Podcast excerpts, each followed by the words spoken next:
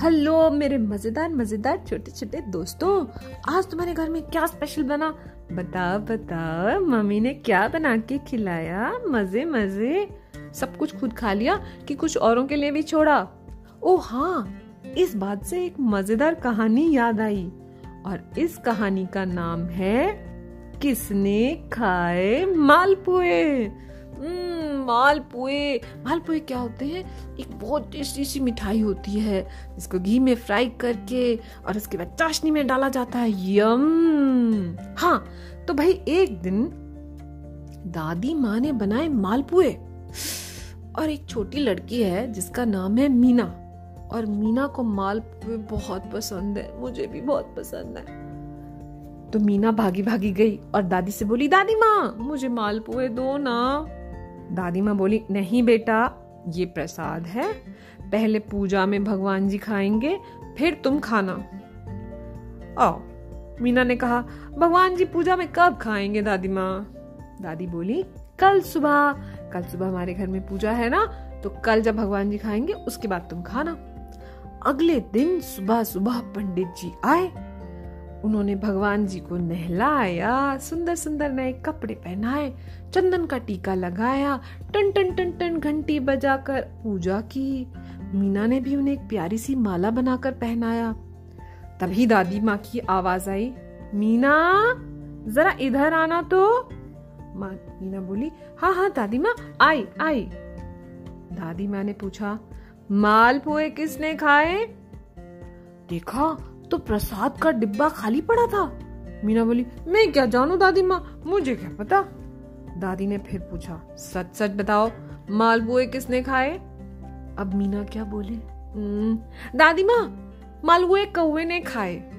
अच्छा दादी बोली और कौआ यहाँ कहाँ से आया? अरे ना आया था दादी रात को आया था। मैंने उसे खुद देखा था आते हुए मीना बोली। दादी बोली हम्म, लेकिन रात को तो कौवा सोता है।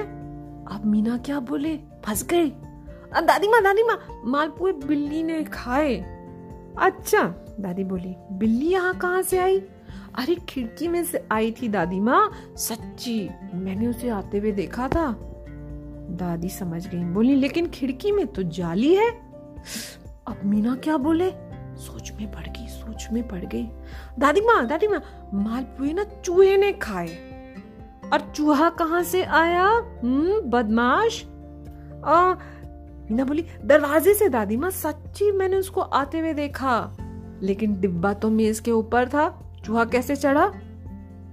दादी बोली अब मीना क्या बोले? दादी माँ सुनो सुनो मालपुए ना चीटी ने खाए मीना बोली। अच्छा और चीटी यहाँ कैसे आई?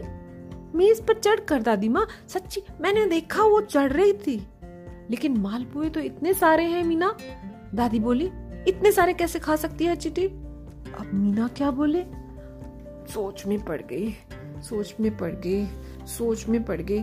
सोचती रही सोचती रही, बोली, मैं बताऊँ, दादी माँ मालपुए भगवान जी ने खा लिए। अच्छा बेटा, और भगवान जी यहाँ कब आए? रात में आए थे ना, दादी माँ? मैंने देखा था। हवा में उड़कर आ रहे थे। मीना बोली, सच्ची मैंने देखा था, हवा में उड़ते हुए आए भगवान जी? अब दादी माँ को हँसी आ गई। बोली अच्छा ठीक है। अगर भगवान जी ने खा लिए मालपुए तो अब तो भगवान जी को तो सिर्फ़ मिश्री का ही प्रसाद लगेगा। अब तो वो मालपुए खा चुके हैं। अब थोड़ी देर पूजा वूजा होने लगी, तभी सबको मीना के ज़ोर से रोने और चिल्लाने की आवाज़ आई ओई माँ ओई माँ। सब लोग दौड़े दौड़े गए, अरे क्या हुआ क्या हुआ क्या हुआ? अरे, मेरे पेट में बहुत दर्द है, बड़े ज़ोर से पेट पे दर्द है, मीना रोने लगी। झटपट से डॉक्टर को बुलवाया गया। डॉक्टर ने देखा, स्टेथो लगाया, पेट दबाकर देखा, पूछने लगे, मीना बिटिया, क्या खाया तुमने? अब मीना क्या करती चुपचाप धीरे से बोली, अंकल, डिब्बा भरकर माल पुए। ओहो, डॉक्टर साहब बोले, इतनी छोटी सी लड़की और इतने सारे माल पुए। अरे बाप रे, ये छोटी सी गोली खाओ, तब जाकर तुम ठीक होगी। मीना ने कान पकड़कर दादी से कहा, दादी माँ मुझे माफ़ कर दो। दादी हंसकर बोली, मुझे तो शुरू से ही पता था। और देखो, एक झूठ बोलने के लिए तुम्हें कितने झूठ बोलने पड़े। सॉरी दादी माँ। मीना बोली, अब मैं हमेशा सच बोलूँगी। अब मेरे पेट में इतना दर्द हो रहा है, अब मैं ऐसे कभी नहीं करूँगी।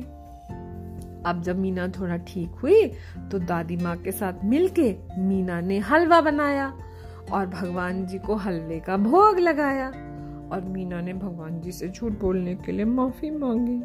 और उसके बाद सबके साथ थोड़ा थोड़ा हलवा शेयर किया और थोड़ा सा खाया। और बड़ा मज़ा आया। पेट में भी दर्द नहीं हुआ और सबके साथ शेयर करने में मज़ा भी ज़्यादा आया और पूजा भी बहुत अच्छी हुई। तो इस तरह से मीना को समझ आ गया कि ग्रीडी नहीं होना चाहिए। ये थोड़ी कि सब हम ही खा जाएँगे, किसी के लिए नहीं रखेंगे। एक बात, दूसरी बात, झूठ क्यों बोलना है? सच्ची सच्ची बता दो ना दादी माँ को। तो ये बात आज हम सीख गए और हमारी कहानी हो गई खत्म। पैसा हो गया हजम।